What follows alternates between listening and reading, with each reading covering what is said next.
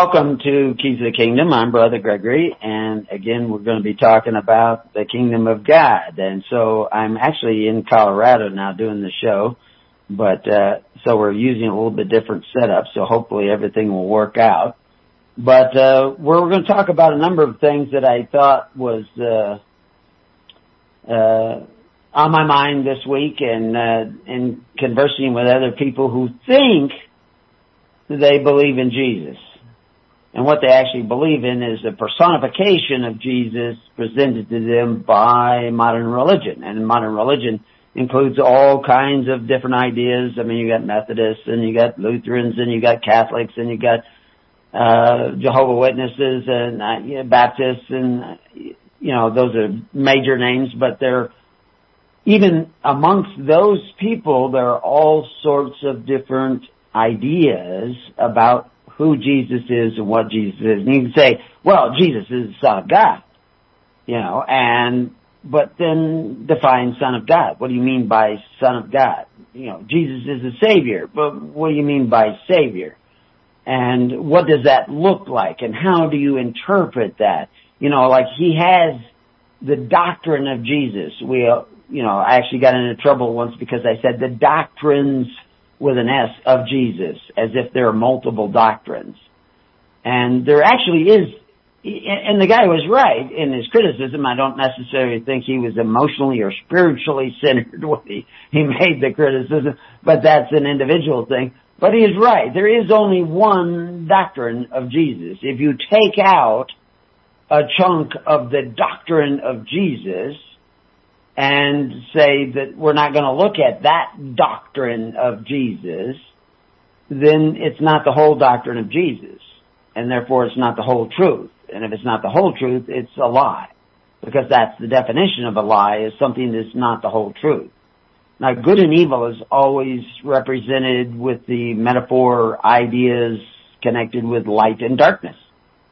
There is light, which is a positive existence of something, protons, photons, something that we call light. And there's darkness, which is simply the absence of light. It isn't there. Good and evil. Light and darkness. Good is a positive reality, but evil is the absence of that positive reality. That positive creative force that we call God. The absence of God produces, by the absence of God, evil. Now, evil may have power, but it, it's robbing power through, you know, processes, you know, spiritual phys- physics, if you will, through the quantum by, you know, a vacuum is the absence of something, yet a vacuum has power when you release the vacuum. It sucks things in with tremendous power, but the vacuum is just the absence of something. The power actually comes from somewhere else. It comes from the pressure of everything outside of the vacuum. so anyway, that basic idea of understanding that light and darkness are not opposites. It's light is creation, is reality, it is logos, it is truth, and darkness is the absence of that truth. And um, now we have many shades of light and darkness, where you can have a bright white light that is so bright that, you know, you can't even look at it. And then you can have darkness that's pretty dark, difficult to see, but you can kind of see in there and you can function a little bit. You're not stumbling in all of the furniture, but you can't read by that light because it's so dark in there. So all these different variations, you know, Paul talks about looking through a glass dimly. Well, this is because we don't all see things perfectly. So when we say we believe in Jesus, how much of Jesus do we see? Do we really see the light of Jesus? Are we aware of the whole nature of Jesus? Are, you know, when we seek the kingdom of God and His righteousness, are we seeking all of His righteousness? Well, the reality is everybody has dealt with this to one degree or another throughout the ages, but they put a lot of different names on it. you know, like Buddha was a social reformer. He wasn't really trying to start a new religion or become a god or anything like that. He was, he saw problems in the social structure and was trying to fix it with what became the philosophy of Buddha.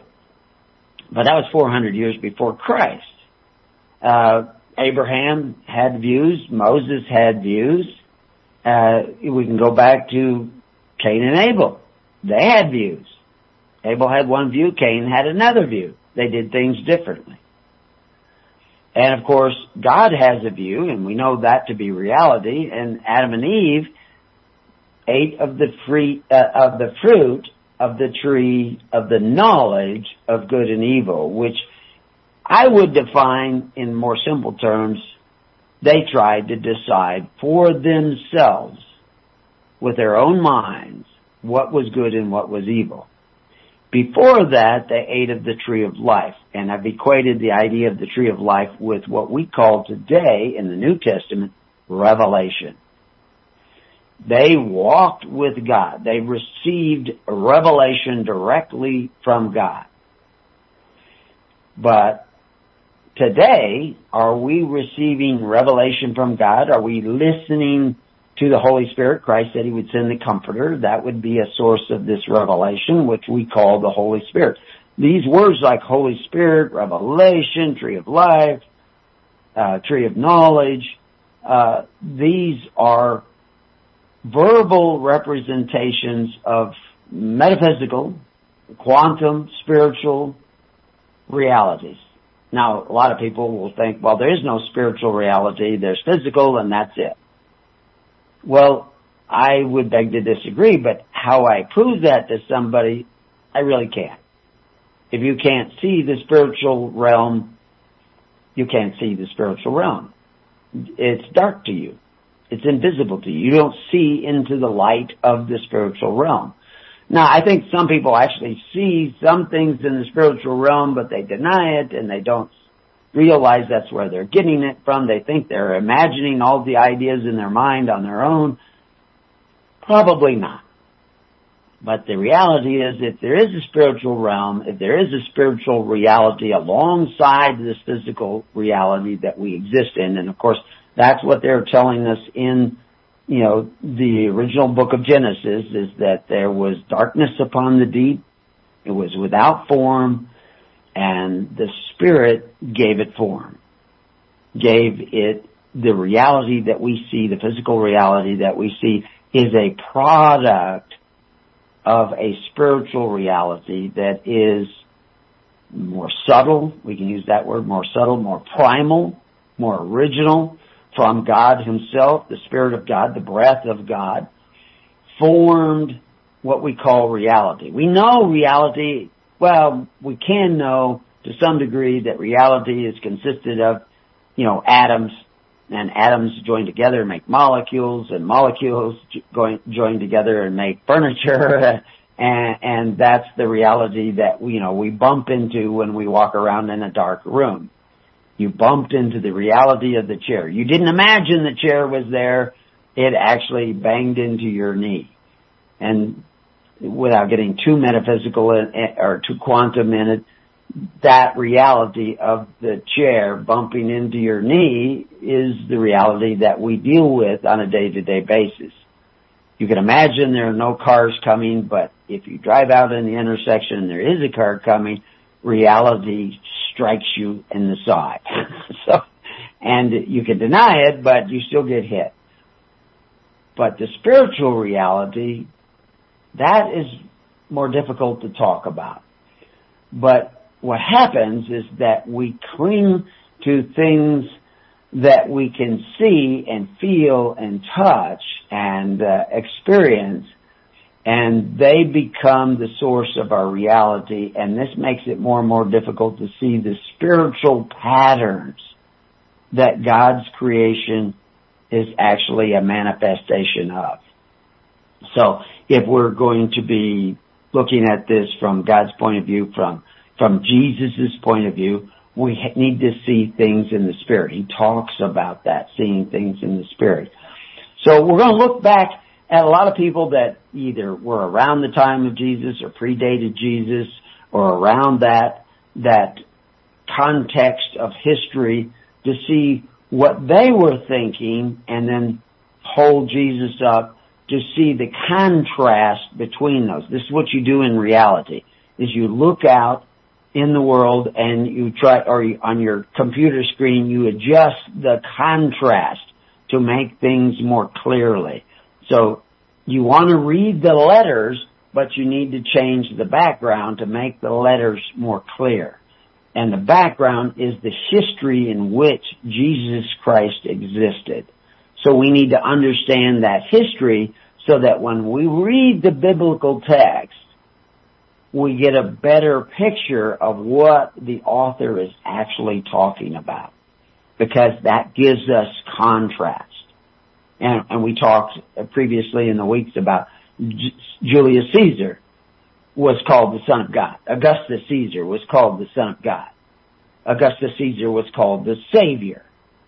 And Jesus was called the son of God. That's what the angel said to Mary, that he would be called the son of God.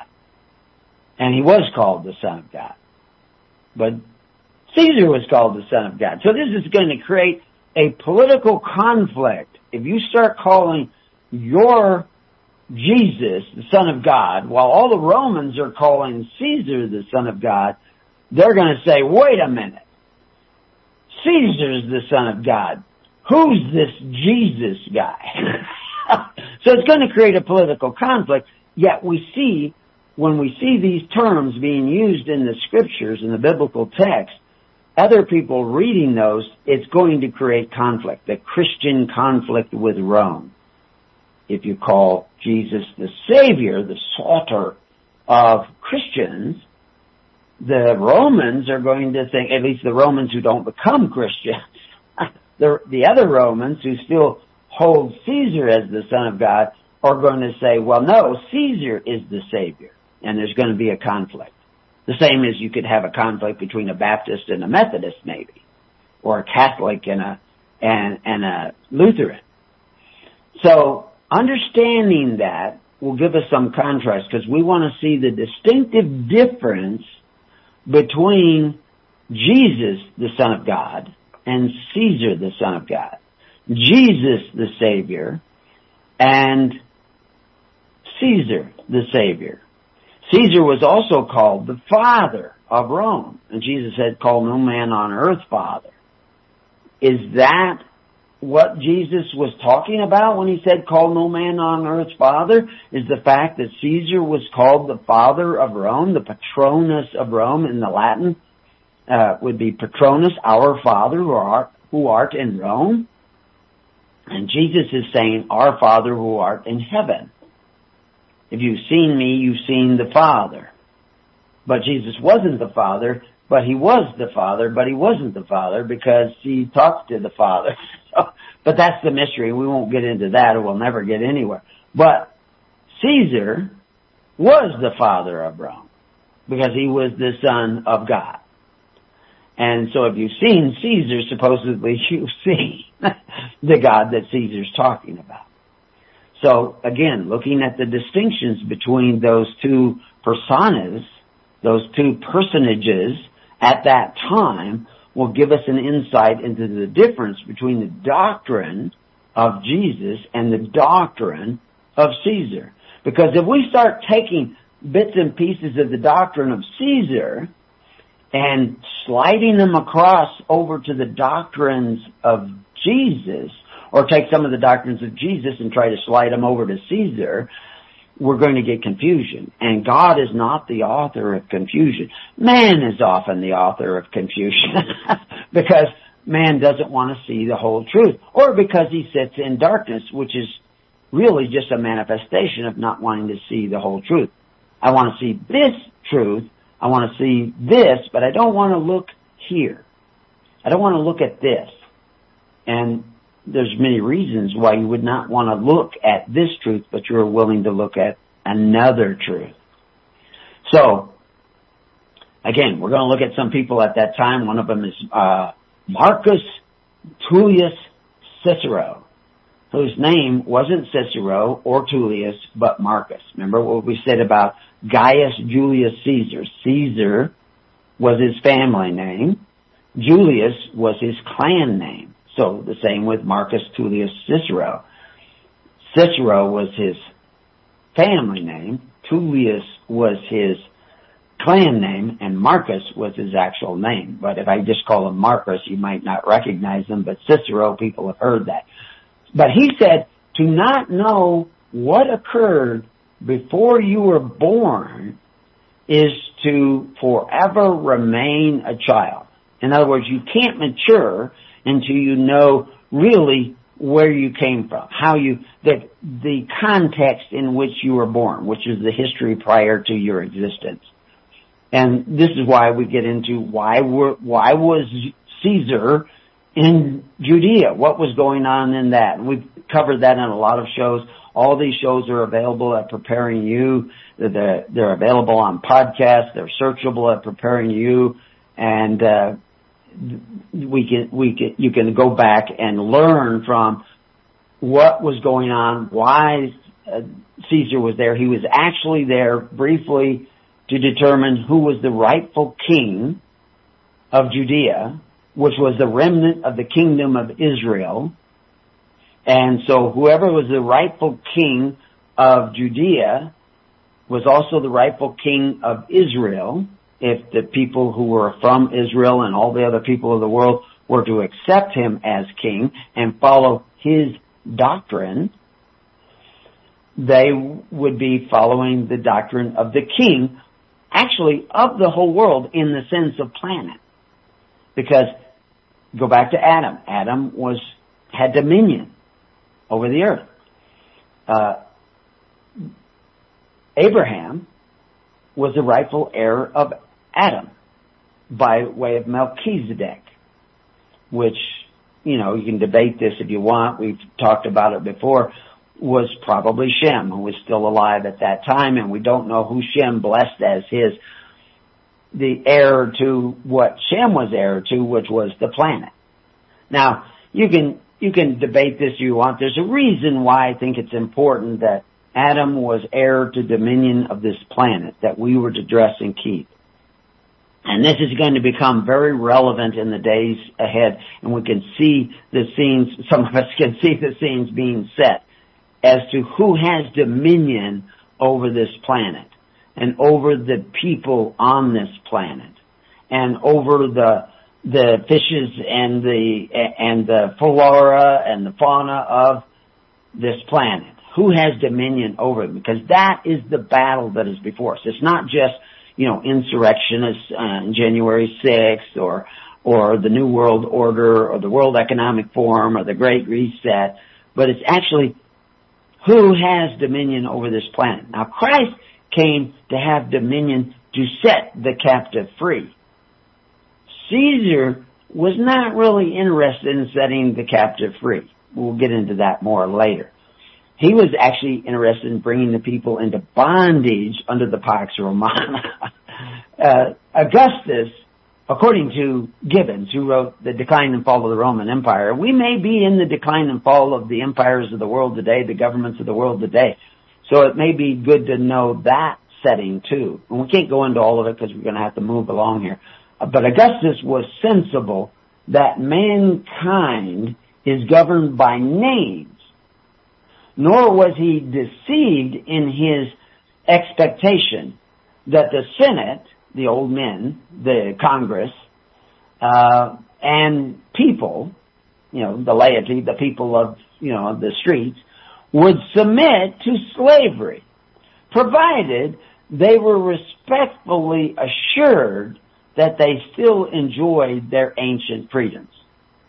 Now, Gibbons is writing this telling you that somehow or other Augustus was to deceive the people into thinking that they are free when they're actually in bondage to him and to whoever he's in bondage to.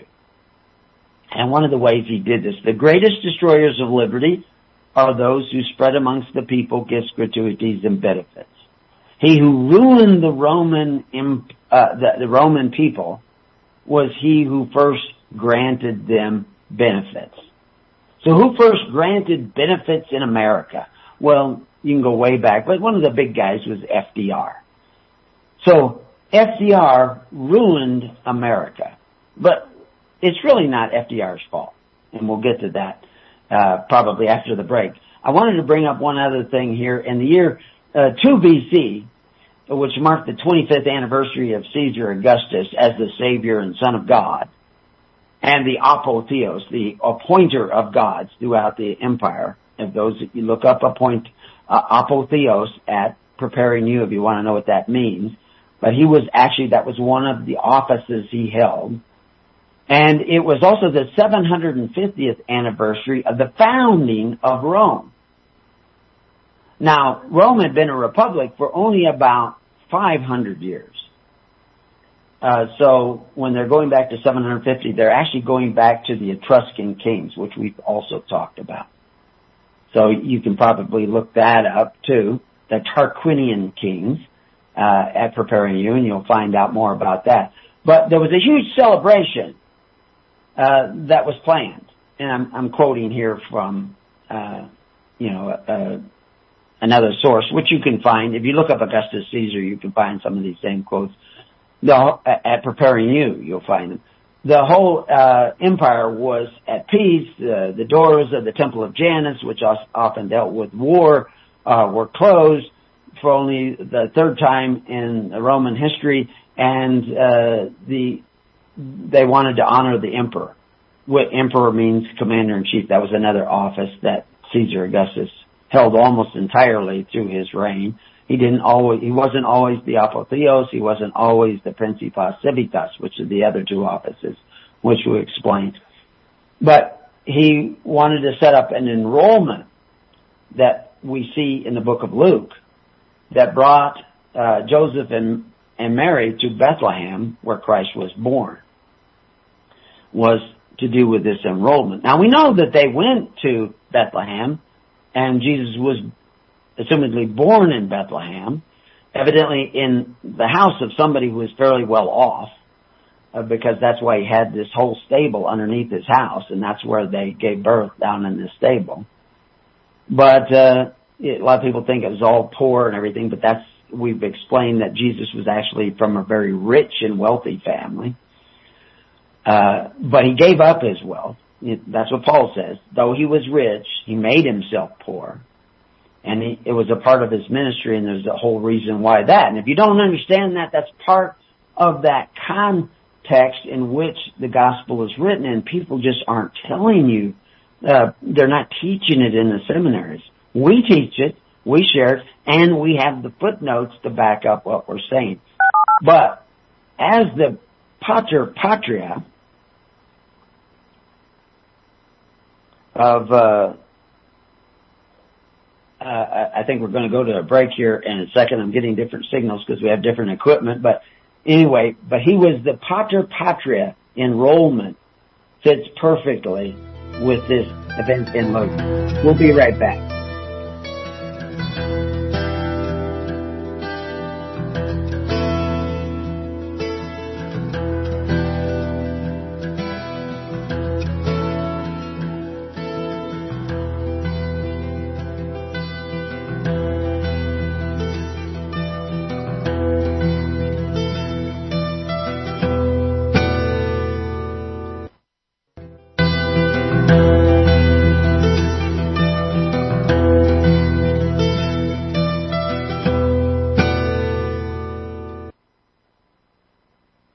Welcome back to Keys of the Kingdom. So, uh, there was this enrollment of the Pater Patria, the father of the nation, under the father of the nation, Caesar. And that was what uh, it is very likely based on the timing and what actually took place at that time because there wasn't a regular census at that particular time. Uh, and there's a lot of rationale behind it and there's a lot of people who've written about it.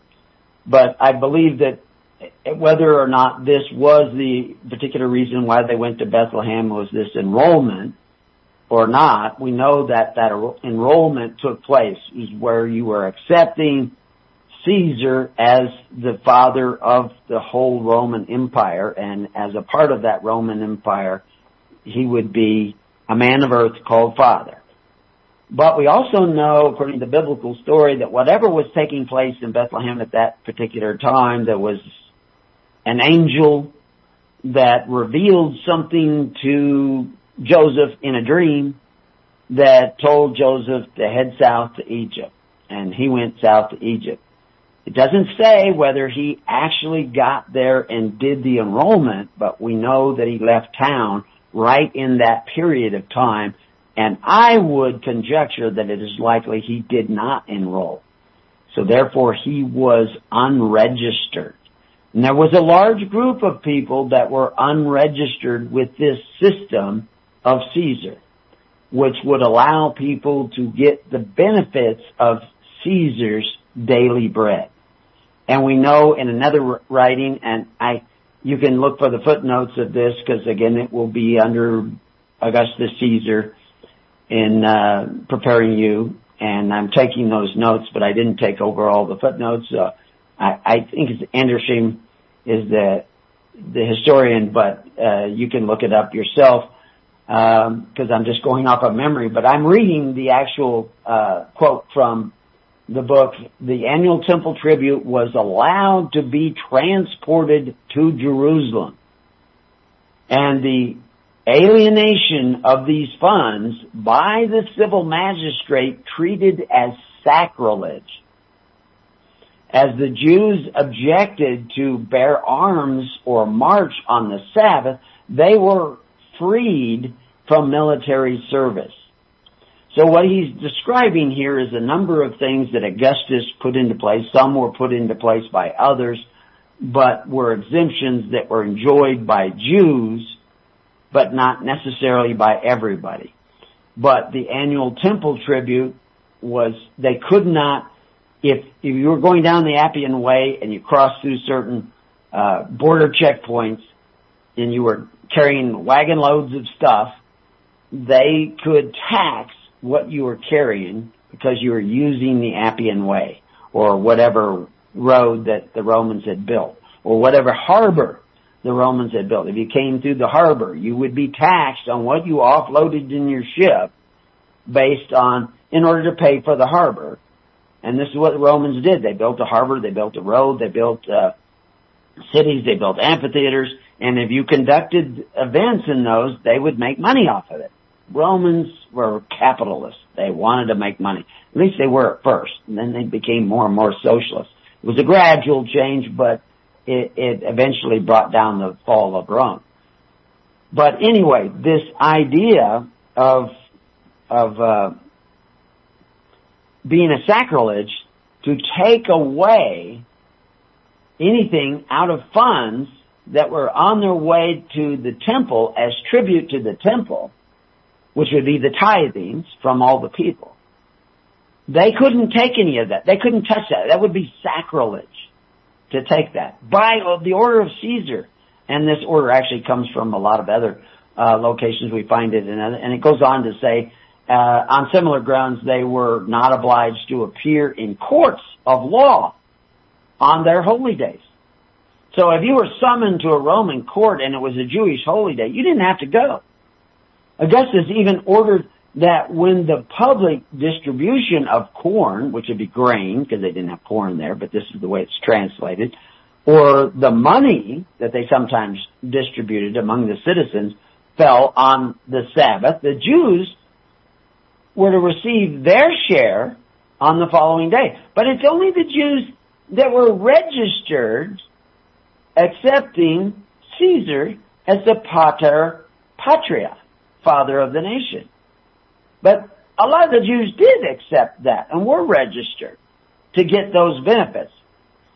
And, and they may have to pay in because they're registered some token tax. Most of the funds didn't come from the poor people. It came from, you know, like we explained with Julius Caesar before he became the emperor of Rome, but he was the commander in chief of the army that went to Gaul he captured almost a million Gauls and sold them into slavery, making him one of the richest men in the Roman Empire. And he bestowed, of course this was a war crime, but he bestowed the profits from this slave venture of enslaving their neighbors he bestowed the profits from them on the temples to provide more of that free bread and coin and corn or grain to the citizens. And the citizens said, oh, we love Caesar. And, and, you know, I equated it with, you know, stimulus checks. I'm going to send you all a check for $1,500. Yay, hail Caesar. Wonderful guy. But it's altering the character of the people when you do this. It's altering their incentive to work. It's in altering their incentive to accomplish because they're getting money for free and they don't want to know where the money came from. And, and they, they don't care anymore that it's the product of war crimes. They, they're not interested. This is what was happening at the time of Jesus Christ.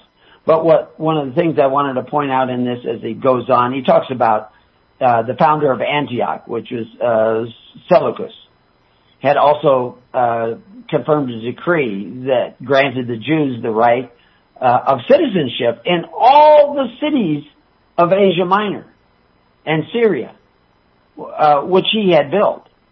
And, and the privileges of receiving instead of oil, because that's one of the things they handed out as part of their daily administration, their welfare system, they would give out oil, and if they gave you free oil, you didn't have to buy oil, that was distributed amongst the people, which the Jews, their religion forbade them to use because it wasn't kosher oil. They don't know who put it together or who made it. So they couldn't use that oil. They were able to take, and, and we have sites to show you exactly where this is written in ancient documents, that was equivalent in money. So the Jews could actually go and get money for free from the government to go buy their own oil or to buy whatever they wanted as a part of the welfare system set up by men like Caesar Augustus and uh, Seleucus and and other people throughout the Roman Empire. And they were the idea that they were granted citizenship in all the cities that this guy founded throughout Asia Minor meant that the Jews were all over every place.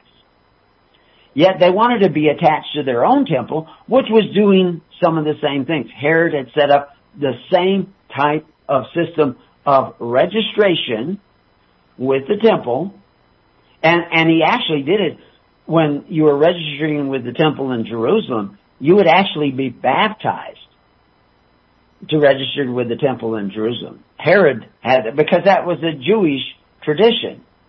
So you were baptized and registered. They would send out missionaries to bat, and we have quotes showing you where this is actually a part of the history of the times.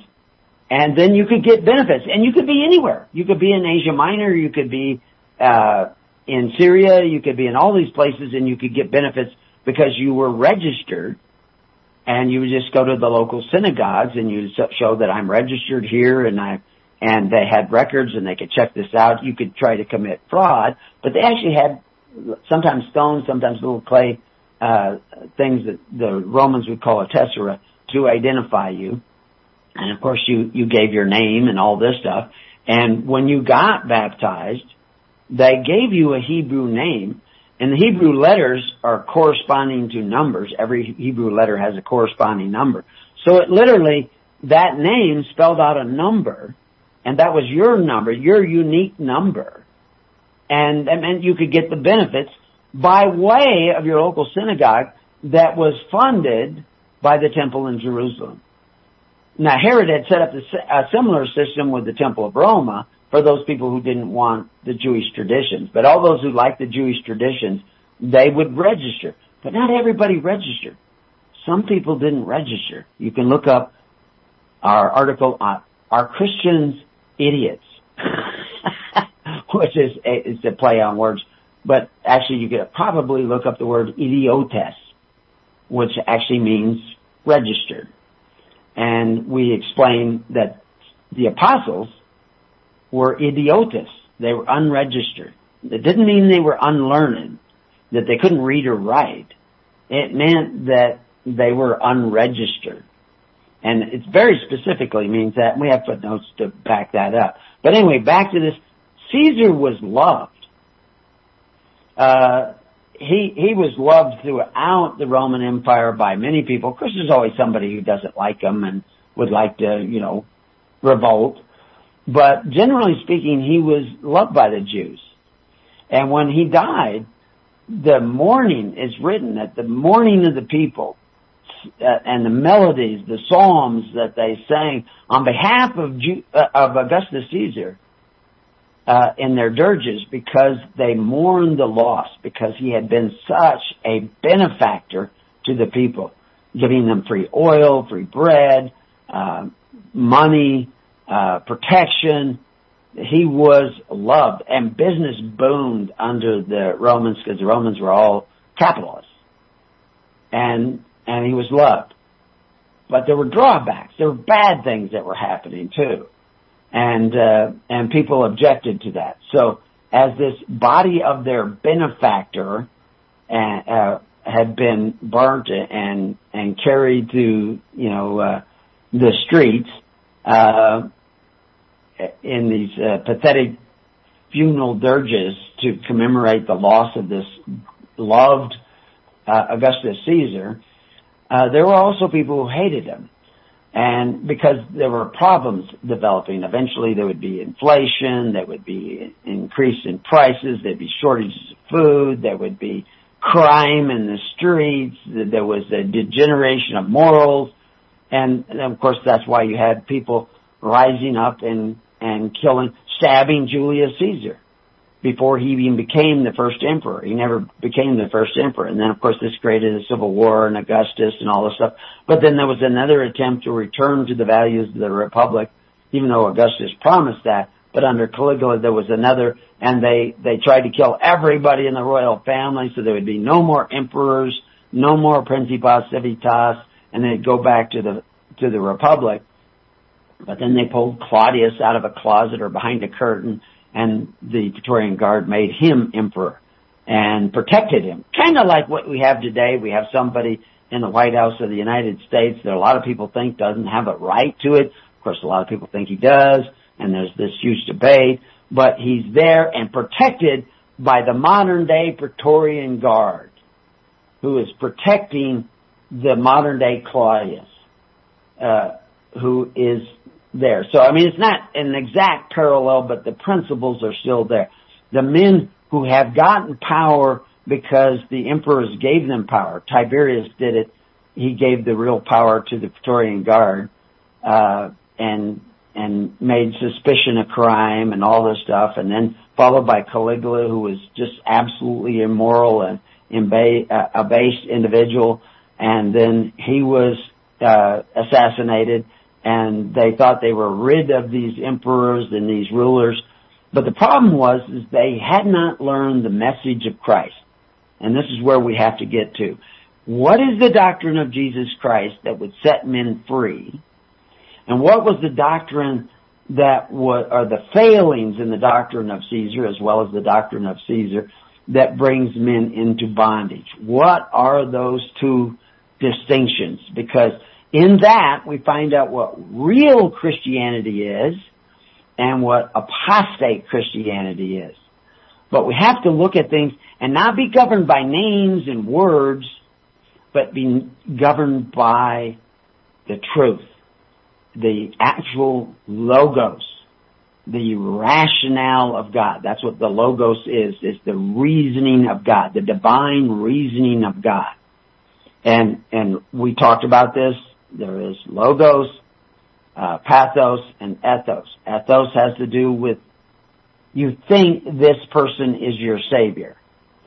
Pathos has to do with an emotional feeling that if we go this way, things will turn out okay. And then logos is the actual facts, the actual rationale. And a lot of people have no interest in facts. And that's a sign they have no interest in reason and they will come up with all kinds of crazy ideas. And we can fight each one of those crazy ideas and think that we're making progress. No, what we want to do is immerse ourselves in the rationale of God. Not our reasoning, but the actual understanding of God. The revelation. We can only understand God through revelation. So we want to immerse ourselves in the revelation of God. Now there's a lot of people over there on the pathos side, the emotional side. They think they're listening to the Holy Spirit, but it's actually just emotion. And, but they're sure that it's the Holy Spirit. And Christ warns about this, that there'll be all kinds of people that think they believe in Him, but they're actually workers of iniquity. They think they're following Jesus. Many will do this, he says. But they're actually not doers of the word. They're not actually doers of the logos. They're not following the rationale of God. And I say rationale and that you don't get to God by reasoning. You get to God by revelation. But when you get there, you'll realize how reasonable God was all along. because there is an actual logic to God. You can't find God with your logic any more than Adam and Eve could find out what was good and evil through their logic. They could find out what good and evil was by eating of the tree of life, by walking in the Spirit of God. But they couldn't walk in the Spirit of God because the Spirit of God was full of light and they ran from the Spirit of God. We see the same thing with Moses. Moses you know, he couldn't look at God, but he looked through the crevice because he couldn't look on the face of God. It was just too light even for him. But the more he conversed with God, the more he actually shone the light himself. And they had to put a cloth over his head because people couldn't even look at Moses.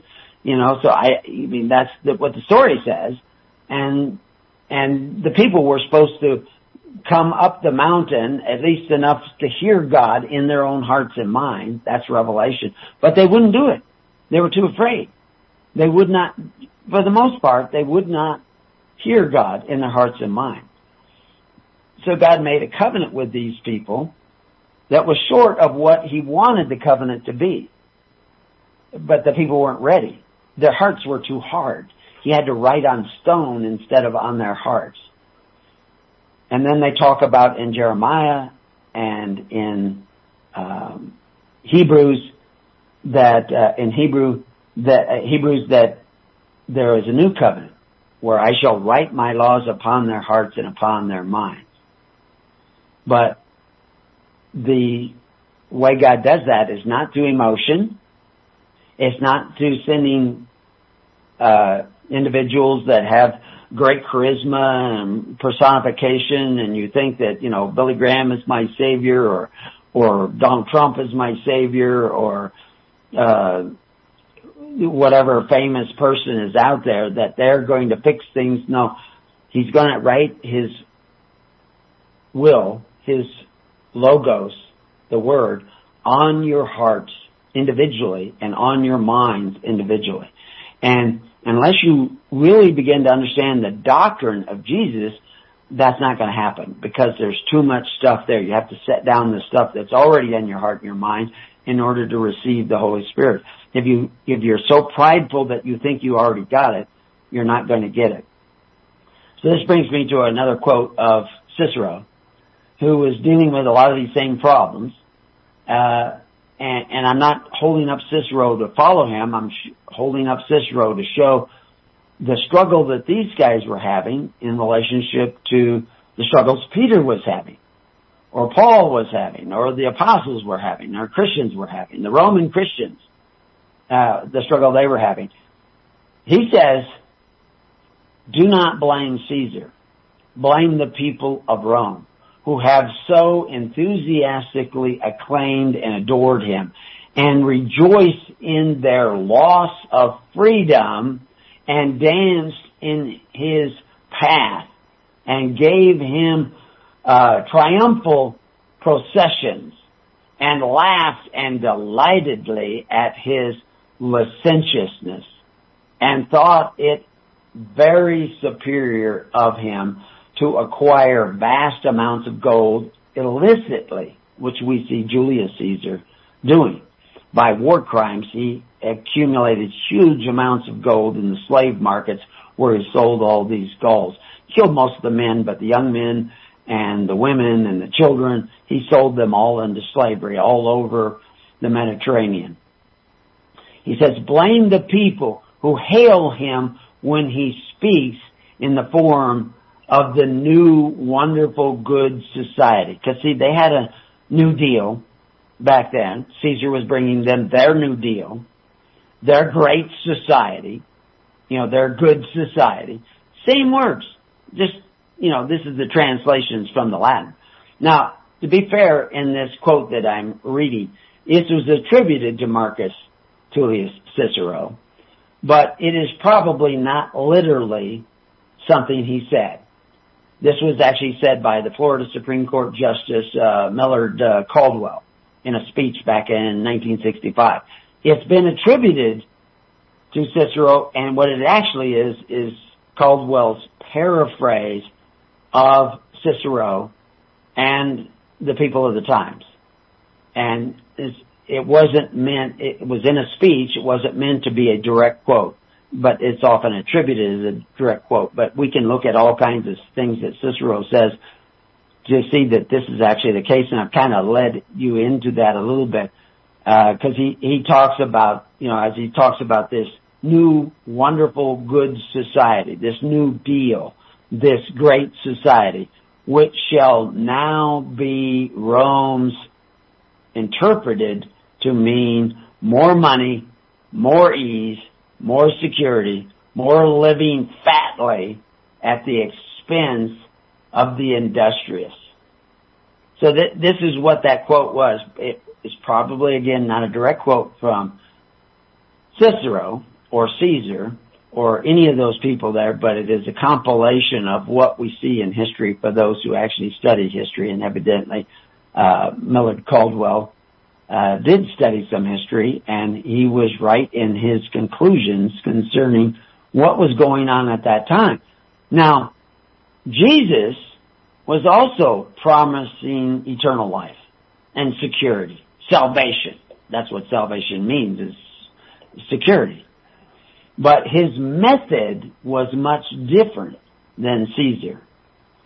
And again, to look at Cicero also said, the evil was not in the bread and circuses, because this is actually is his quote per se, but in the willingness of the people to sell their rights as freemen for a full belly and the excitement of the games, which would serve to distract them from other human hungers which bread and circuses can never appease. What, what does the Bible say? What does the doctrine of Jesus say? I give you a bread, a different kind of bread. Man does not live by bread alone. Cicero's saying the same thing. There is another bread more important than the bread that you receive as the welfare of Rome and the welfare of Caesar. He, he is understanding that. Now he, I'm not saying he was a Christian, but he's in conflict. And this is what's so important is a lot of people saying they're Christians, they have a lot of the characteristics of Christ. A lot, they accept a lot of the things that Christ said, a lot of the doctrines of Christ. But they don't accept the whole truth. And the re- the reality is, in the days to come, you need the whole truth. And in order to see the whole truth, you have to see the whole truth about you, about yourself. Because it's yourself that must receive the writing of the Holy Spirit upon your heart and your mind.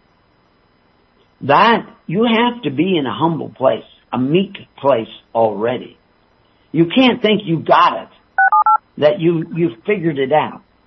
You can't imagine that you've got it already and then be humble enough to receive the true finger of God in your heart and your mind. So we're going to have to take a look at that when we come back to Keys of the Kingdom. I guess we're about ready to go to another break based on what I'm looking at. Yes.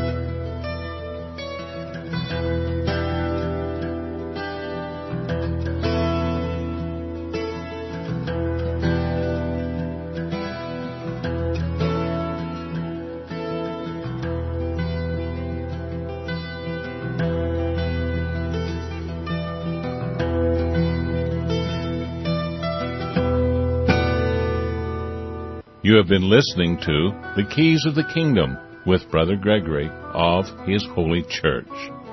For more information on the educational ministry provided by His Holy Church and Brother Gregory, including services, counseling, lectures, books, and other audio materials, please write to His Church at Summer Lake, Box 10, Summer Lake, Oregon 97640. You can also find us on the web at www.hisholychurch.net.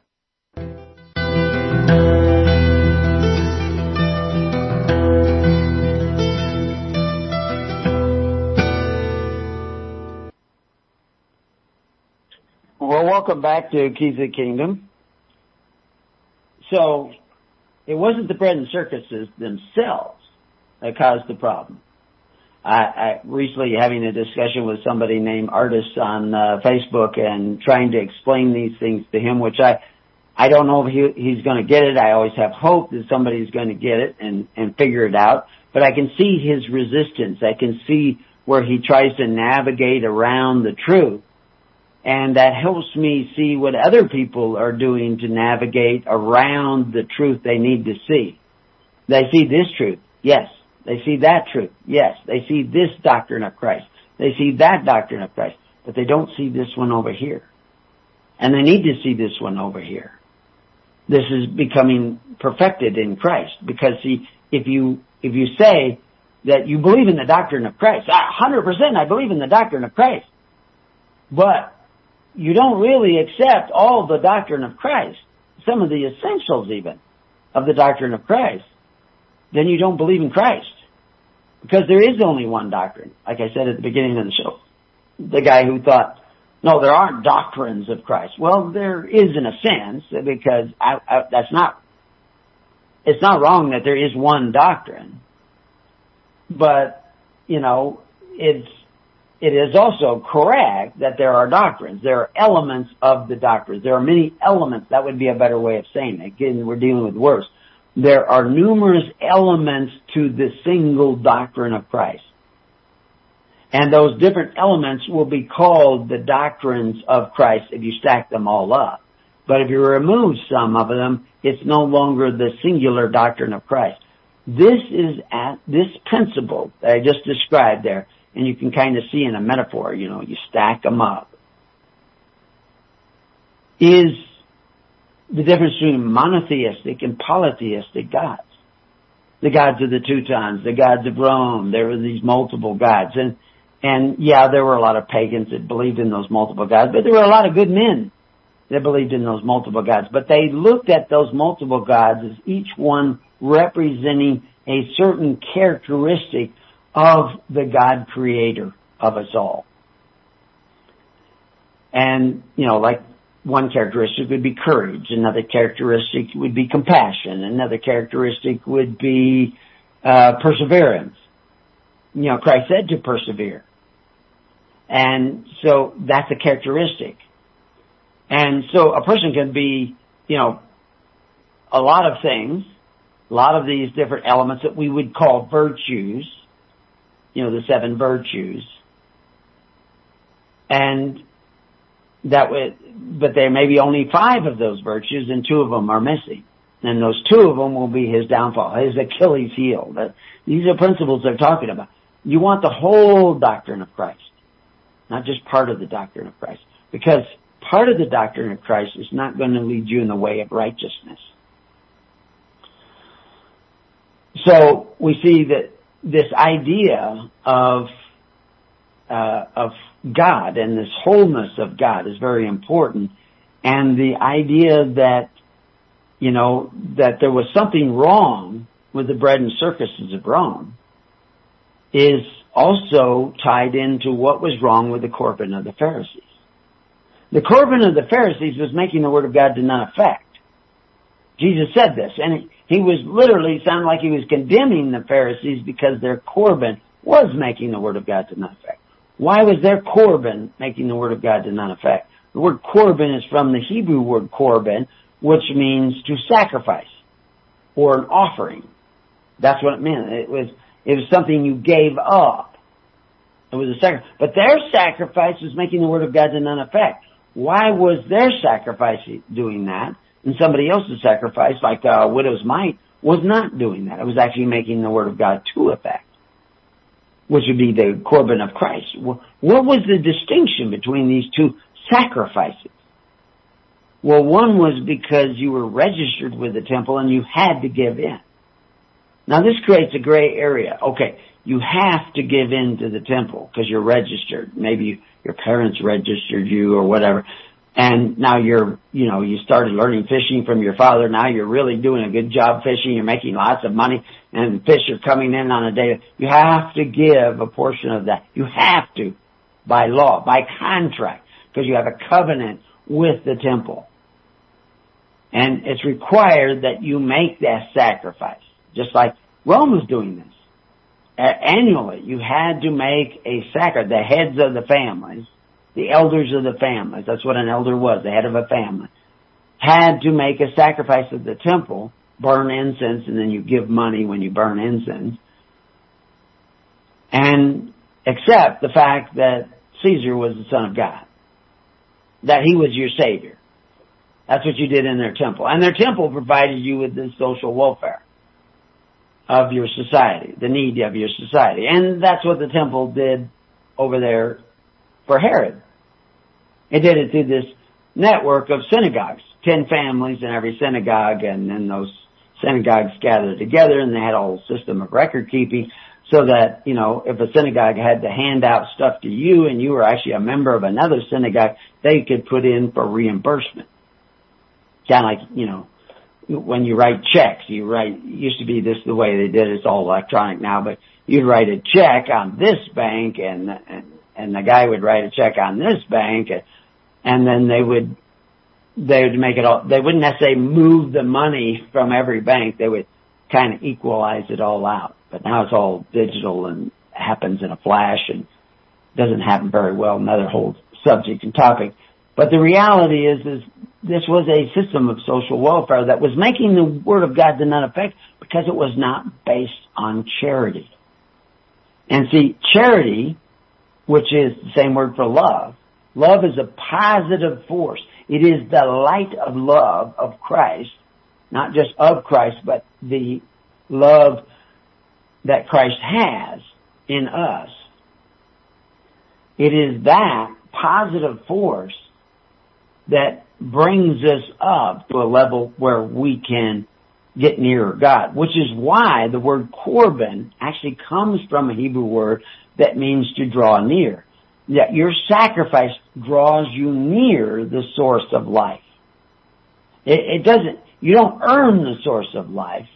You know, you don't do anything that will earn you or God owes you, but by the nature of your sacrifice, which is by the nature of the character of Christ in you, because that's what Christ came to teach us, is how to sacrifice, how to lay down our life for our fellow man so that we can pick up life more abundantly.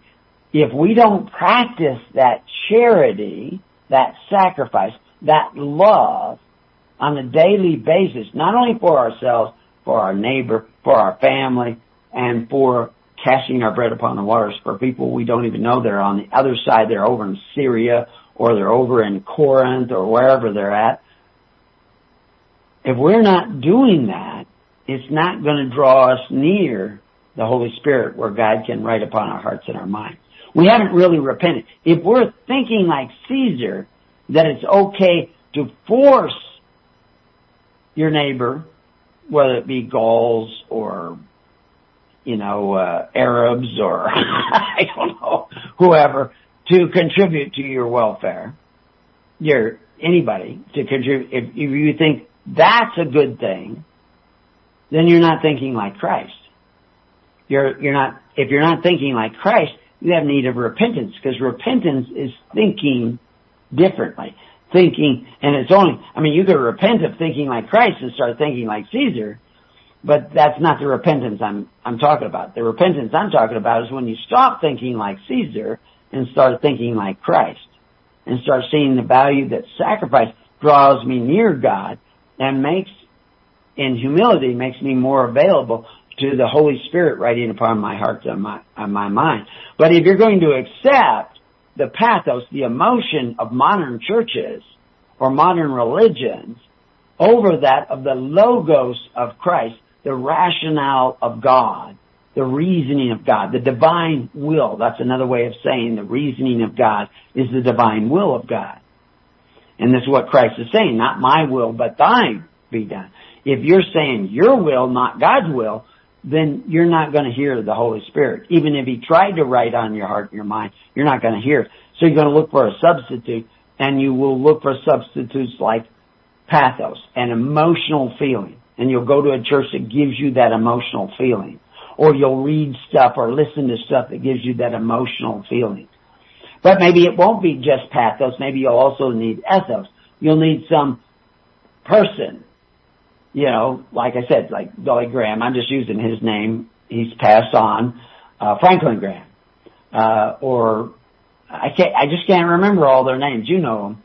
I don't, I don't want to give them credit, but they're, they're these charismatic figures that draw thousands of people want to hear what they have to say. They don't talk about the Bible. They don't tell you what it means. They don't talk about sacrifice. They just tell you that, that they are actually often appealing also to pathos, but you need that person that, that you hold up on a pedestal or a pulpit and, and, this can be on a little level, like in your local congregation. You may have a congregation of 20 or 30 people. You still got that guy in the pulpit. He loves to be in that pulpit. He loves to have everybody listen to him as if he is the source of the Word of God. I am not the source of the Word of God. The Word of God you need to hear will be written on your heart and your mind. I'm just saying, what keeps you from hearing from the Holy Spirit? What makes the slate in your soul and in your mind so that God can't write on it, makes it too hard, makes it too cluttered, too full of confusion. It's the fact that you don't sacrifice daily. You don't love daily. Same word sacrifice, same word charity. Charity is sacrifice. Same word love in the Greek, same word for charity, same word for love. And if you're not loving your neighbor, not, and, and not, we're not talking pathos love, we're not talking emotional love, we're actually talking real love. I mean, like if, if you just love your children emotionally, but don't actually breastfeed them and, you know, or buy them formula if you can get formula, or keep them clean and and uh, take care of them and educate them, and, which all takes sacrifice. That's the manifestation of love. Is that if you're not doing that, they're going to die. They're not going to survive. So it's the same way if you want the Holy Spirit to enter into your heart, you're not going to earn it. It's still going to be a gift. Got that? I'm not saying you don't earn salvation through your good works. I'm saying if you really have faith, the good works will come. You know, if you really love your kid, the sacrifice will come. Nature will call for it. Because things happen. But this is why all the prophets, all the prophets, and Christ warn that we are not to go to the men who call themselves benefactors but exercise authority. For any of our social welfare for the benefits of society. We should not go to those men who take away from our neighbor to provide us with wealth. It isn't that you use an EBT card to get something. It's the fact that you're not loving one another. You're taking a bite out of one another. You may be using the teeth of government to do it. But this is going to alter the nature of your society. Go read our article on Polybius. He saw it 150 years before Christ. He saw it before John the Baptist because he was before, but it, it was seen by thousands of men, millions of men before Polybius saw it.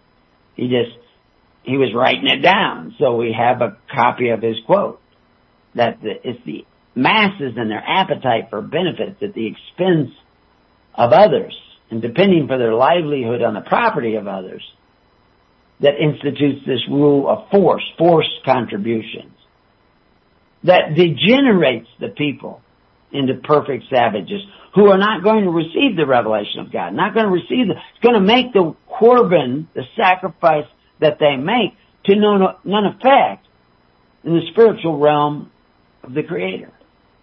And they will sit in darkness because light will not come in to where they sit. They have to see that their covetous practices, which has made them merchandise, eating the dainties of rulers, as it says in Proverbs. It says that if, if you have an appetite for the dainties of rulers, if you sit and eat with a ruler and you be a man of appetite and he serves you these dainties, which he, Proverbs tells us is deceitful means, that it, it will lead to your destruction. Proverbs tells you this, that the, the common purse, where we don't own anything. We're not capitalists anymore. we don't own what we produce. It all belongs to somebody else who gets to dis- divide the bread. I mean, the apostles divided, rightly divided the bread from house to house, but the bread was freely given because it is essential for the individual to choose to walk in the ways of God, to walk in the ways of Christ, to sacrifice for his fellow man, not with hope of immediate reward from this individual. You know, like I gave you 50 bucks, so you better be there for me. No, no. Christ talks about that. You know, you, you do, the sacrifice has to be given freely. And, and, and not as a quid pro quo. We've heard that in the news. Otherwise, it's not going to have the same effect. So all the problems in the world today can be traced back to the fact that modern religion ignores the commandment not to covet your neighbor's goods, especially through men who exercise authority. Because the only way they're going to do it for you is that you make a covenant with them, a contract with them. You have to make a covenant with their ruling judges that if I agree to pay you this little amount every time I make money, you will guarantee me welfare, social security, you know, social insurance. And, and you'll give me an identifier so you can tell who I am. Herod was doing this. He was giving them literally a number, a Hebrew name carved on a stone. And this was your identifier. And that Hebrew name had letters and each of those letters represented a number. So altogether you could just write out a number and if you were using uh, Arabic numerals, you could just write out a number and you had that number and you could go to any synagogue that was connected to this temple. But of course, Paul eventually calls this the synagogue of devils, the synagogue in Revelation of Satan. Because they're not operating by love. They're operating by force. And a lot of people say, we don't care where the check comes from. We just want our benefits. You know, I paid in, I got a right to it. I don't care that it's broke. I still want, want what I want. And I don't care who it hurts. And you expect the Holy Spirit to write upon their hearts and their minds. Now I understand that people are often in a multitude of places. One foot may be on one side of the equation and one foot on the other side and they're still trying to figure out, do not straddle the fence too long, my friends. Choose this day who you will serve. Because if you choose to serve the ways of Caesar, now you may still owe the tax, you may still owe, you may have to pay your tally of bricks. I'm not trying to get anybody out of paying their taxes. I'm just saying the system will fail. The system will fall. You need to be seeking the kingdom of God and His righteousness, which is based, a social welfare system based on love. And it's not only that, it's a lot more than that. Another quote is, nothing so absurd can be said that some philosopher had not said it. Already. I can, I can give you that in, in Latin, but I won't, I won't bore you with my, my Latin pronunciation because I'm, I would have to either use classical or church Latin, and I'm sure it was said in classical Latin. But you know, this is this is a statement by Cicero. Cicero also said uh, a room without books is like a body without a soul, and, and it doesn't have to be books, but without knowledge. In, in the Bible itself says, "Yea, but for the lack of knowledge." And so I'm giving you some knowledge about those times and what was going on, uh, and, and the mistakes that men make, and, and what we should do about it. And of course, I'm equating it with the doctrine of Jesus Christ. And this is why Christ commanded that his disciples make the people sit down in the tens, fifties, hundreds, and thousands. A lot of people say, well, it doesn't say tens. Well, the word there in the Greek is symposium, and symposia were, were ten men. I mean, that's, that's what it was in Greece, and that's what it stood for. So you could put the word tens there. But the, they're talking about companies. What kind of companies? How much? Ten. Is it a magical number? Could it be 12? Could it be 8? Yeah, that's not the important. The important thing is why you're sitting down in that network is to learn to love one another. Religion, hundred, just a hundred years ago, 200 years ago, was defined as the pious performance of a duty. Your duty was to love your neighbor as yourself. Not love them pathosly, emotionally, but in a rational way that makes a difference. In other words, help take care of the needy so your neighbor didn't die, didn't starve, and, and that he was also strengthened. Because you just want to give to everybody who doesn't want to work. He may be starving because he doesn't want to work. Well, you want to encourage him to work because work is what keeps us happy. we are meant to work, to dress it and keep it. So, we make these mistakes, and we've made them since the days of the garden.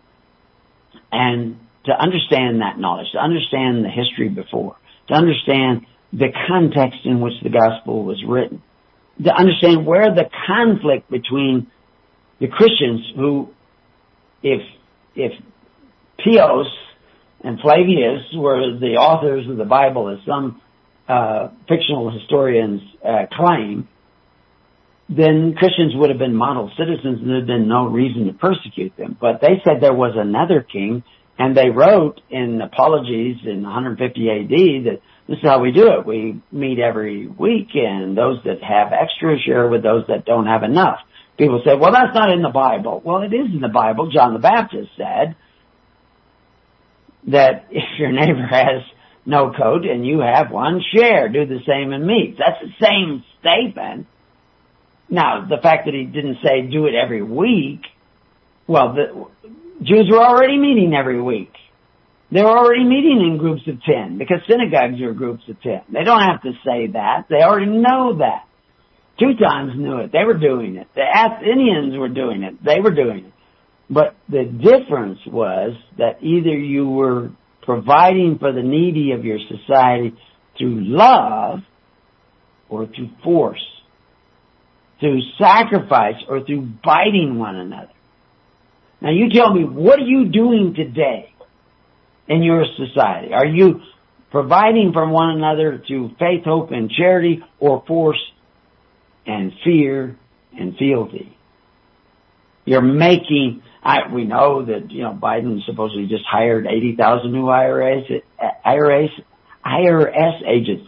They're not operating in love. They're operating by force.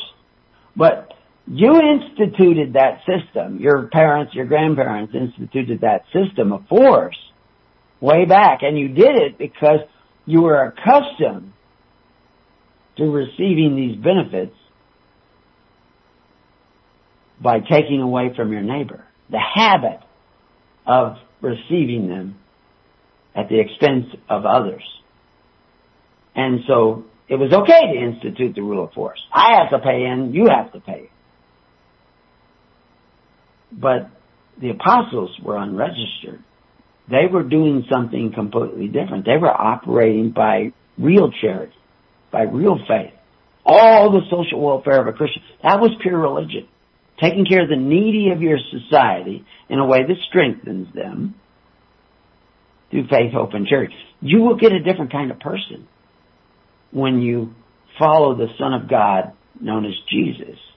But if you follow the Son of God known as Caesar, you'll get another kind of person that will lead to the decline and fall of the Roman Empire and the rise of a new world order, of a, of a great reset.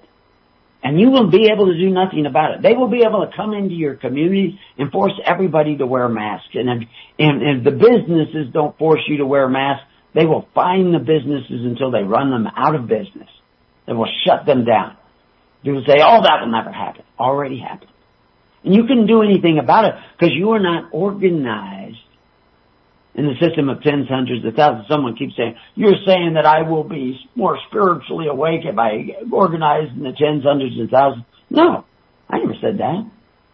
I said that you will be drawn near to the finger of God that will write upon your heart and your mind and your soul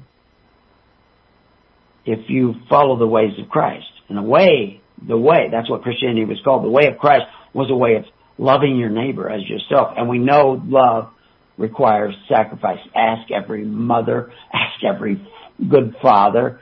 Love requires sacrifice. I mean, uh, we're on our way to Wisconsin. We'll be in Wisconsin in a few days. We're, I'm in Fort Collins now. If you are already gathering the tens, hundreds, and thousands, I informed the ministers where I would be, and you could have already set up meetings with us. But if you're not sitting down in the tens, hundreds, and thousands, and you expect to only be informed by Facebook, then you probably don't know where I'm at right now. but that's okay because I'm not your ethos. I'm not I'm not your leader. I'm not your charismatic figure. I'm not very charismatic. As a matter of fact, I'm the opposite opposite of a tear, ear tickler. Uh, I'm kind of thumping you that you need to follow the ways, the real ways of Christ, the whole ways of Christ.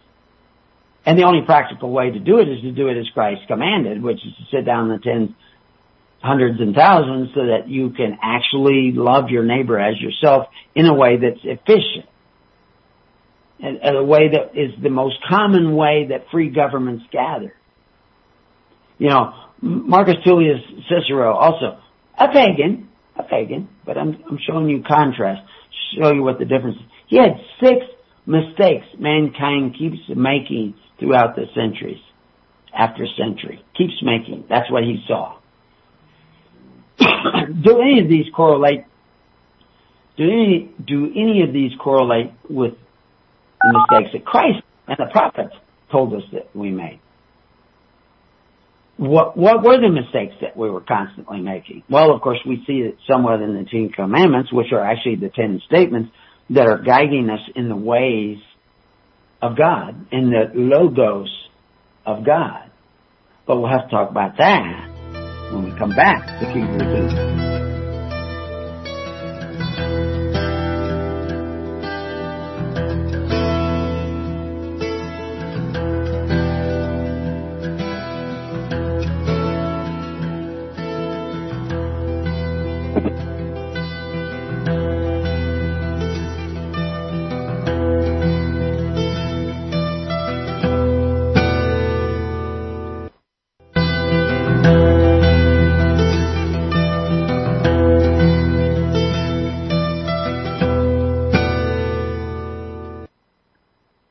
Kingdom. welcome back to Keys of the Kingdom. So what are the six mistakes that Cicero thinks mankind keeps making century after century?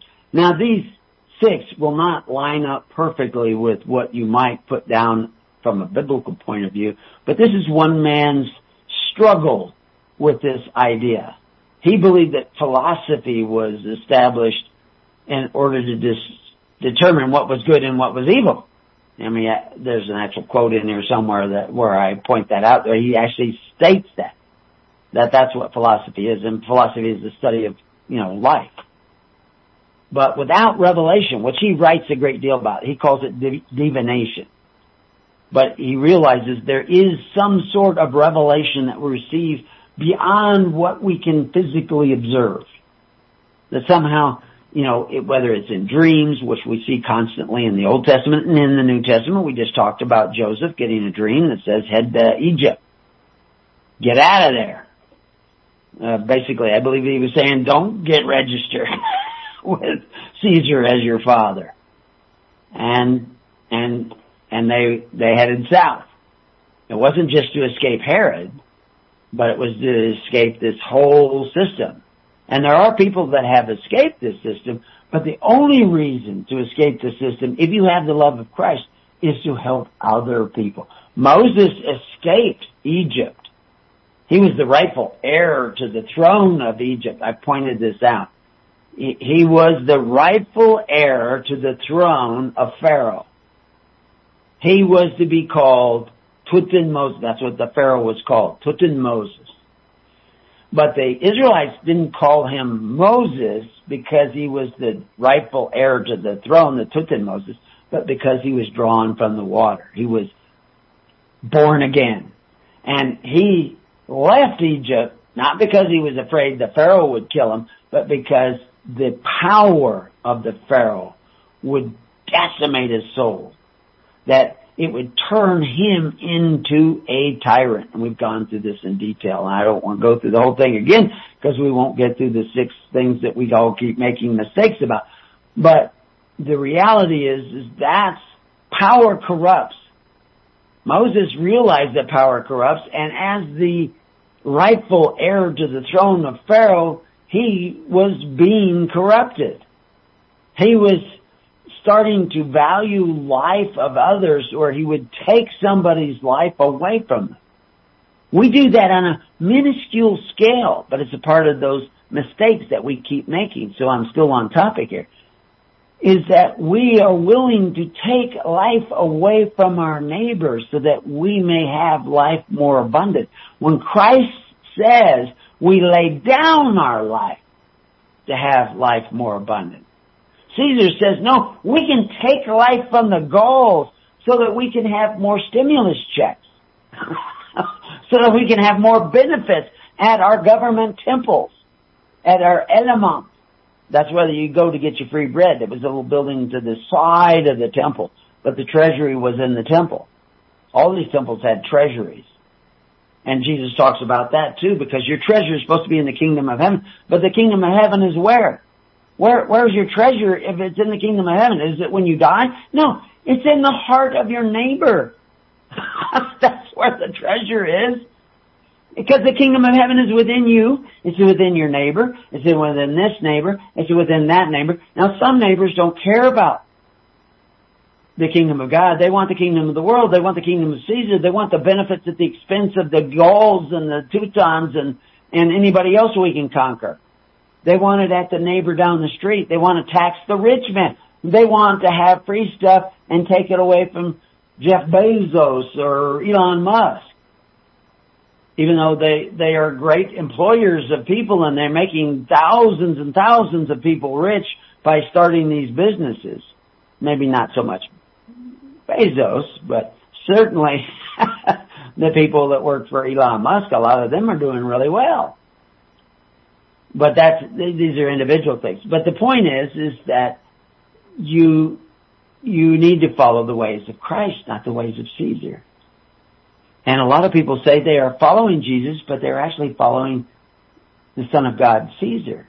Because their ways are not the ways of Christ, but the ways of Caesar. The ways of FDR, the ways of LBJ, the what, I don't want to say, I'll, I'll keep to the dead presidents. rather than the living presidents, uh, or, or any leader. I mean, it's not just, I think America is a great example of all this that's happening, but it's happening in Australia, it's happening in New Zealand, it's happening in um, Bangladesh and all these other places because these are all people and we all have, we're all making the same six mistakes or ten mistakes, violating the ten statements and the Ten Commandments, which we've done whole shows. You go listen to our shows on that. We'll give you a different insight.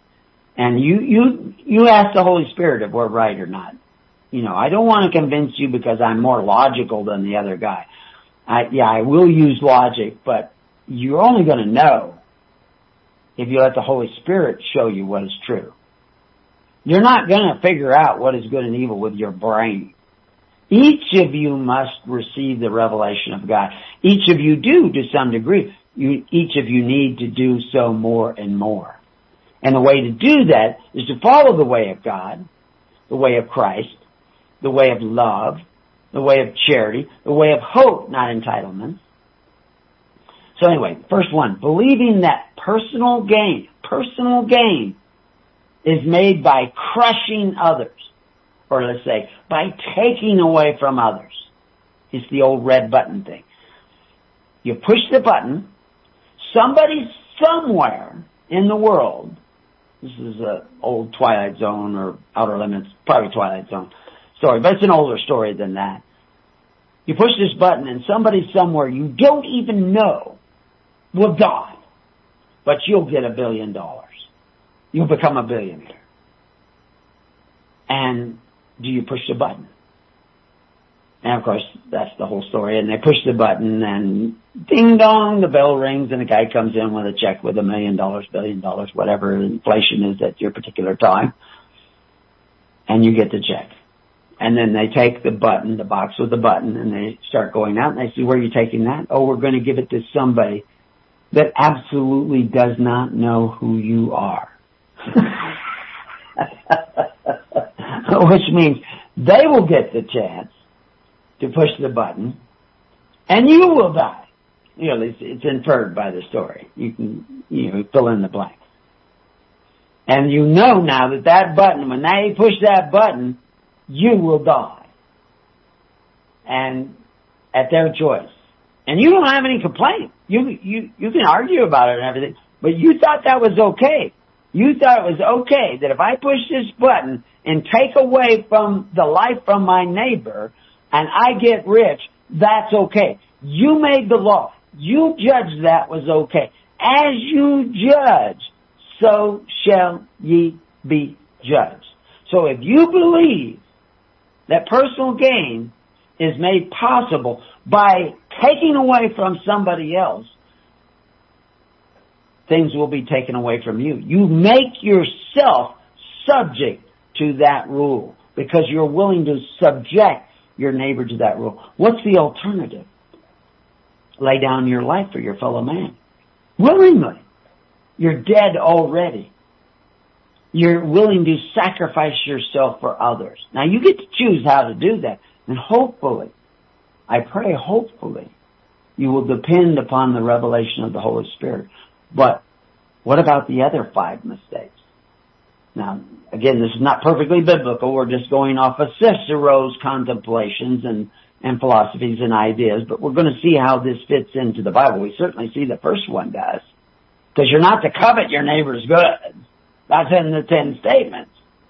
Anything that is your neighbor's. You're not to covet. You're not to desire. If you're pushing the red button, you desire something that was your neighbor's so that you can have something for free. Now we do it every day. If you've got a student loan, they're doing it all the time. Anyway, number two, worrying about things that cannot be changed or corrected. You think you're going to fix the world? You think you, you know, if we elect this ethos, this person, this, you know, Biden will fix it. Trump will fix it. Obama will fix it. George Washington will fix it. No. Because the kingdom of heaven is within you. That's what you have to fix. You have to fix your own heart, your own mind. It's kind of the message of the Jordan Peterson, psychologist. You know, fix your own house.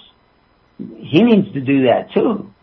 But he's contemplated these things, and he says a lot of things that are very close to Christianity. Surprisingly. He doesn't have all the words down right. He certainly hasn't got the Bible all figured out.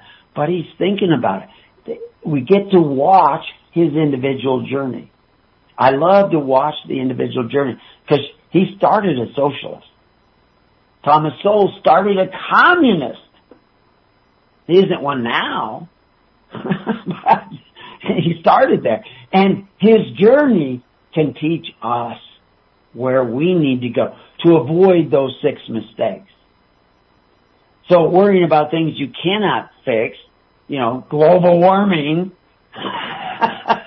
you know, global, what are you going to do about global, global warming on Mars or global warming on Saturn? Because there's global warming there. It's not SUVs, I can guarantee you, it's not SUVs driving around on Mars that is causing global warming. But there's warming there. So who's doing that? You know, this part of the message of Christ. It's in the message of Christ what's going on on Mars now. If you, if you learn to discern in the spirit. But we'll go on to number three. Insisting that the, a thing is impossible because we cannot accomplish it. Boy, is that a, a, a fistful of information. You're thinking something's impossible because we cannot accomplish it. Well, th- th- there's a broader look at that. I always remember when, and this is the thought that comes to me in a story, when I started working for French Debarking out in Wisconsin, which is where we're headed is Wisconsin. Well, I was up in, well, I was actually up farther than Spoon River, up near Rhineland somewhere when I started, but we moved down to Spooner and Shell Lake, and that's where my first son was born.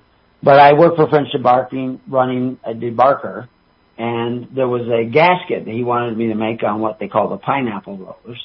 And he asked me, can you make a gasket that would seal this pineapple roller and hold it so that the seals would not be lost and it had to be out of real tough rubber. So I cut it with a pocket knife out of a special piece of rubber and we, and eventually fit it in there and it worked. It never was replaced as long as I worked with him. And he said, I've been trying to get somebody to cut that for years and years. Expert machinists and everything. They said it couldn't be done and you did it. Well, I was certainly no expert, expert machinist. I'd never done any work like this before. And I says, well, see, that's the value of hiring somebody who doesn't know what can be done and can't be done. If I knew it couldn't be done, I wouldn't have done it. But I didn't know it couldn't be done, so I did it. So that, that's part of that message. But he says insist, insisting that things, a thing is impossible because we cannot accomplish it is a suggestion that there is some other forces in the universe. Now we know there are other people that can help us. You know, you say, well, I gotta lift this up and carry it over there. You go over and lift it up. And somebody just told me a story about somebody, a woman had a stroke in a car. Her car was, you know, shut, doors were locked in. I mean, she was driving and somebody driving next to her saw she was having the stroke, drove up next to her and realized she was having the stroke and she was slowing down and her car was, she wasn't pushing on the gas anymore, but the car was still moving. And he ran, drove out ahead and jumped out of his car and ran along and started to try to stop the car with his hands. Other people did the same thing. They saw this guy doing it. And they, they ran over and they started grabbing the car. Now it's just idling along. And so they were able to slow it down and actually stop it. He reached in his pocket. He had one of those deals to break out the window that he carries. I, I just found out my son carries one of those all the time too in his pocket knife. He was a knife sharper, so he always carries a knife. And he busted out the window and was able to get into the passenger side and stop the car. Most people say, well, you can't stop that car. He didn't care that it was impossible that he stopped the car. He started to try to stop the car and other people came. And, and you have to, you can't say, well, it's impossible to have a, a government that operates on faith, hope, and charity. It will never work. It will never happen. That's one of the six mistakes of Cicero. you don't believe. You only believe by signs and wonders. Blessed are those who believe without the signs and wonders. They know it's impossible, but they do it anyway. That's what you need to be. But we need to keep up along here because I'm going to run out of time before I get to all six. Refusing to set aside trivial preferences. Oh, wow, there's a can of worms. You gotta say these words. You gotta say those words. You gotta, you gotta, you know, have all these, you know, wear this outfit, wear this clothes, put this doily on your head. All the things, you know, I, I was thinking when we were talking about some of these other things, yeah, the oils. Yeah, that was it. That the Jews didn't have to take the oils that came from Caesar as part of the free giveaways because they couldn't use those oils because they weren't kosher. But they could take money instead. And they said, oh, blessed Caesar, because he gives us money instead and we can go buy our, our kosher oils. Well, first of all, there is no such thing as kosher oils. as most Jews think of them today, or kosher foods or anything, as most Jews think of them today. Oil, oil is like, it's a metaphor. The virgins, the foolish virgins who don't have any oil and so they have no oil for their lamp and they have to go get oil and it's, and they're too late to get in to the, the, the festival, to the party because they had to go get oil. and they come knocking back because they've had to go get the oil and they're not let in. What's the oil? Oil comes from pressing your own heart. it's a sacrifice. Not crushing the heart of your neighbor, crushing others, but sacrificing yourself, laying down your life daily so that you can pick up the oil, the life more abundant of God. Because there are two things that, at least two things that represent life in metaphor. One is breath of God. God breathed into Adam, who was from the Adama. The Adama was already here, and, but Adam got the breath of life breathed into him. The same as the apostles who were waiting there and Jesus was dead in the tomb and everything and all of a sudden Jesus appears and walks up to them and breathes on them. The first words out of his mouth aren't even words. Breathes on them and says, receive the Holy Spirit. Same as with Adam. And that's what you need to do. It's not actually his breath that receives the Holy Spirit, but it's symbolic of receiving the Holy Spirit into you. You actually breathe the air that comes out of Jesus' lungs that were in his blood moments before, and now you're breathing that air into your lungs and now mingling with your blood. It's actually going to go into your blood, and your blood is the seed of the soul. This is symbolic. These are metaphors. If you are rehearsing the metaphor, you will lose the meaning. Refusing to set aside your trivial preference to the metaphor over its meaning is a mistake. Number five, neglecting development and refinement of the mind. Okay, who's developing and refining your mind? We have a whole article, schools as tools.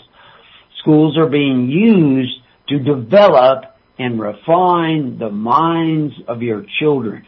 It isn't that they're just teaching them a false history and, and failing to teach them the true history or the full history. Remember, before there was fake news, there was fake good news. And you've been listening to the fake good news for centuries now.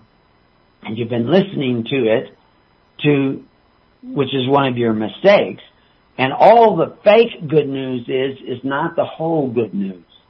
Not showing you how it completely works. So, what was the Corban and the Pharisees doing? It was making the Word of God to none effect. The Word of God is supposed to be writing on your heart and your mind. It writes on your heart and your mind when you come to serve and walk in the ways of God according to the leading of the Holy Spirit. Not according to your own ambition, not according to your own will, but according to the will of God. And the will of God is that you love your neighbor as yourself. Moses said that. Jesus said that. They were both preaching the same thing. But those who would not let God write upon their hearts and their minds, who were afraid to only heard his voice as thunder or didn't hear it at all, they had to be given stones, tablets with it written on it in hopes that they would someday get it.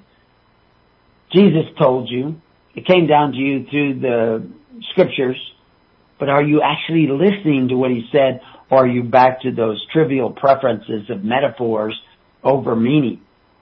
Are you ne- neglecting the development and refinement of your mind by sitting down in the tens, hundreds, and thousands and trying to learn what it means to live by faith, hope, and charity rather than force, fear, and fealty. So yes, using the EBT card keeps you from using the Corban of Christ. And you need to start that shift. And the only way to do it is why Christ started with sit down in the tens, hundreds, and thousands and start sharing with one another as if you cared about your neighbor as much as you cared about yourself. And I say as if, because when you first sit down, it will be as if you will not care about your neighbor as much as you care about yourself because you can only do that with the guidance of the Holy Spirit. but at least when you begin to walk in the ways of Christ, the Holy Spirit can now walk with you. If you just sit there in the pew, wanting your ears tickled, you're not walking with anybody. You're living in your imagination. Big mistake. You have to become a doer of the word. Christ said that. Not those who just hear or say, but those who do it the will of the Father. And in doing the will of the Father, you will not be neglecting the development and refinement of your mind and your heart and your soul. Number six, attempting to compel others to believe or live as we do.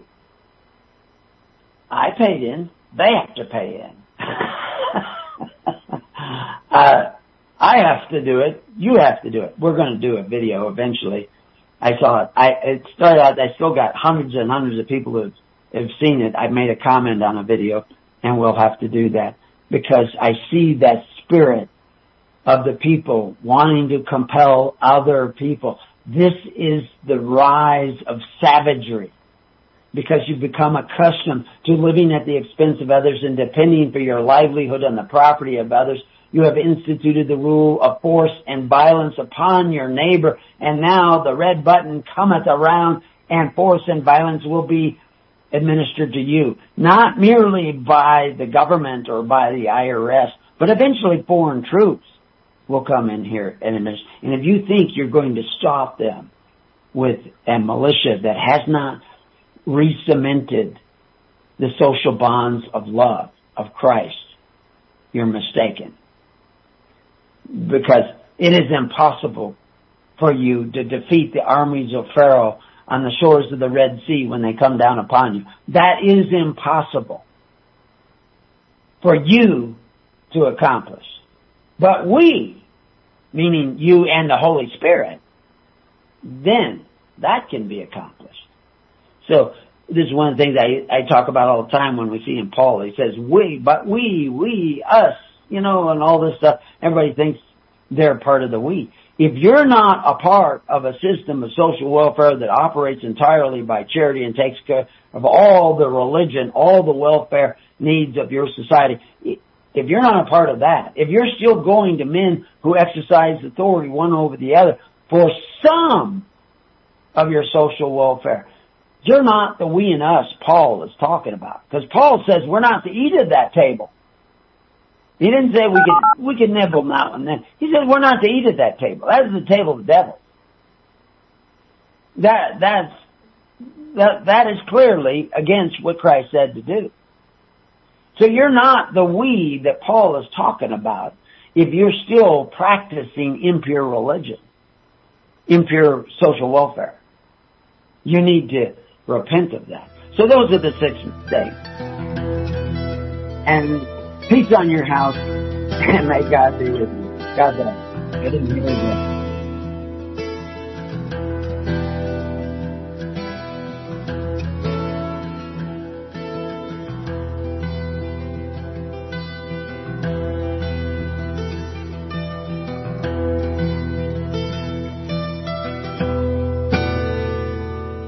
You have been listening to The Keys of the Kingdom with Brother Gregory of His Holy Church.